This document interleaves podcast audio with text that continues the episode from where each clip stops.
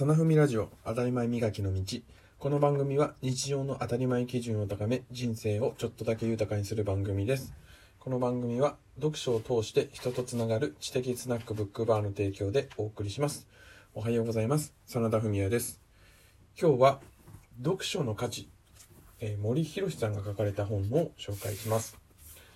森博さんこの方はですねあの、まあ、小説家もともとはですね、あの、工学部の助教授っていう、まあ、大学の先生だったんですけれども、その傍ら小説を書き始めて、まあ、理系ミステリーという分野を、まあ、開拓したような方です。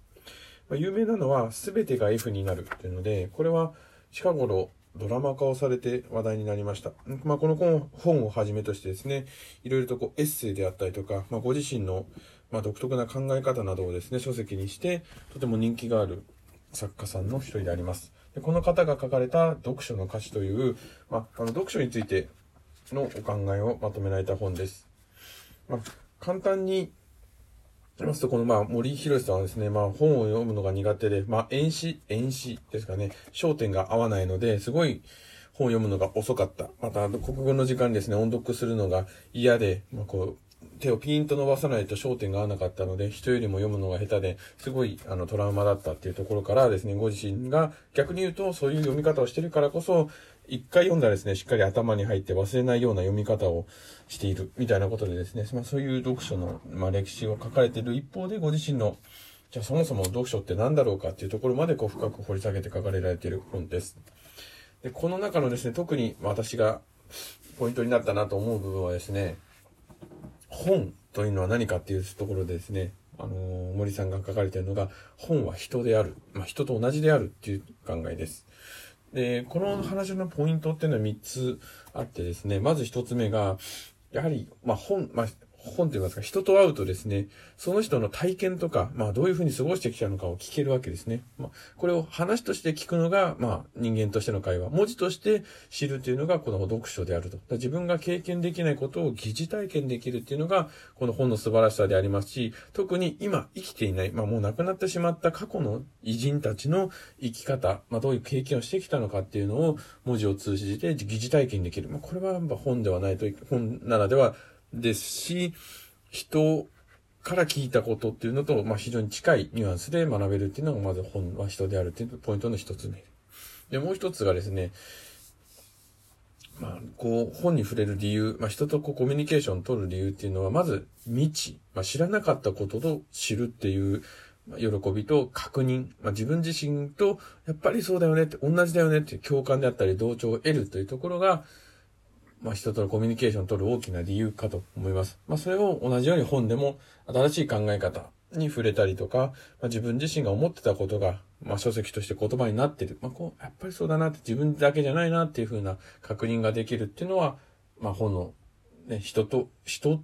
と近い、まあ、本の、あの、理由の一つ、もう一つかなと思います。で、最後三つ目っていうのは、これが一番私は納得をした部分なんですけれども、まあ、本選びっていうのは、やはり自分でやるべきであると。まあ、それはですね、友達を選ぶのに、なんか誰かにこの人に友達になった方がいいよっていうふうに勧められてなるっていうことはなかなかないと思いますし、ましてや友達になった方がいい人ランキング1位この人みたいな形で勧められることないですよね。だから、ちょっとその本の選び方っていうところで、まあおすすめであったり、まあ誰かにこう、聞くっていうのはあまり本にではないんじゃないか。まあ、本を人というふうに考えるんであれば、自分のやはりフィーリングであったり、あの自分の好きな作家さんの、まあ、シリーズだったりとか、まあ、そういうふうにこう、知人から知人に、あの、関係が広まっていくような本の選び方。まあ、全く知らない分野のことに飛び込んでみて、まあ、買ってみるっていうことももちろん、もちろん大事ですし、もうむしろそうした方がいいんですけれども、その中での主体性ですね、自分が選んでいるっていうことはとても大事だっていうふうに、森さんはおっしゃってます。私もそうだと思います。で、じゃあ、まあ、知らない人と、まあ、友達になるのは良くないことかって全くそういうことではないので、まあ、森さん自身も自分の興味関心、まあ、自分の世界が狭くならないように、月に一冊、まあ、月だったか忘れちゃいましたけれども、えー、自分の全く興味ない雑誌を買うっていうふうに言ってました。森さん自身は模型であったりとか工作っていうのが好きなんですけれども、まあ、全く関係のない、まあ、盆栽だったりとか絵画とか、うん、なんでしょうね、歴史とか宇宙とか、まあ、様々な、その自分の今まで興味関心を持ったことがない本を、あえて手に取ってみる。まあ、雑誌なんかは特にまとまっているので、そういったものを、知識をですね、得た上で自分の世界を広げていくということをされて、固まらないようにというふうにされているといういうふうにおっしゃってました。これは人との付き合いとかも同じで、ずっと同じ会社の組織内にいるだけではなく、その社外の関係ない人との交流会、まあ今だったらオンラインのコミュニティとかに参加するのと同じような感覚だと思います。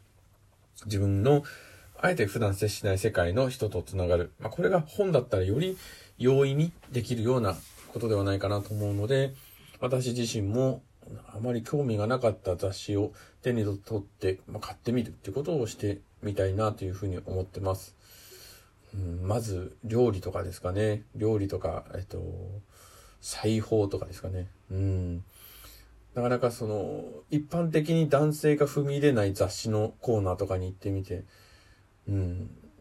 そういった知識を学んでみようかなって思ったりしました。ね、皆さんも、ぜひですね、自分の枠内、これは自分は仏教味ないんでって言えば言うほど、そこのところ知ってみると面白かったりするんではないかなと思います。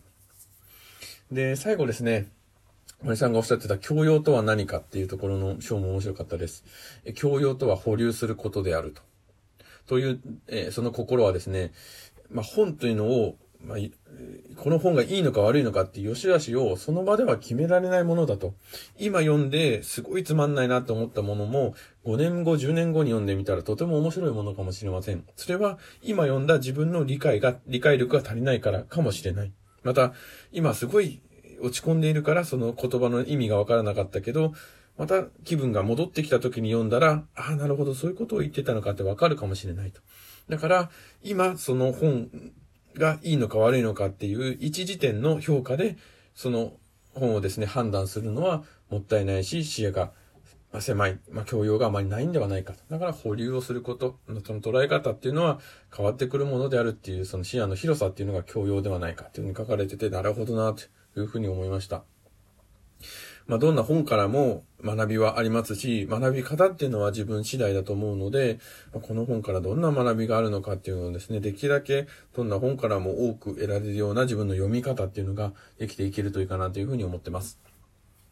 今日はですね、読書の歌詞、森博さん、NHK 出版新書から出ております。ので、よかったら読んでみてください。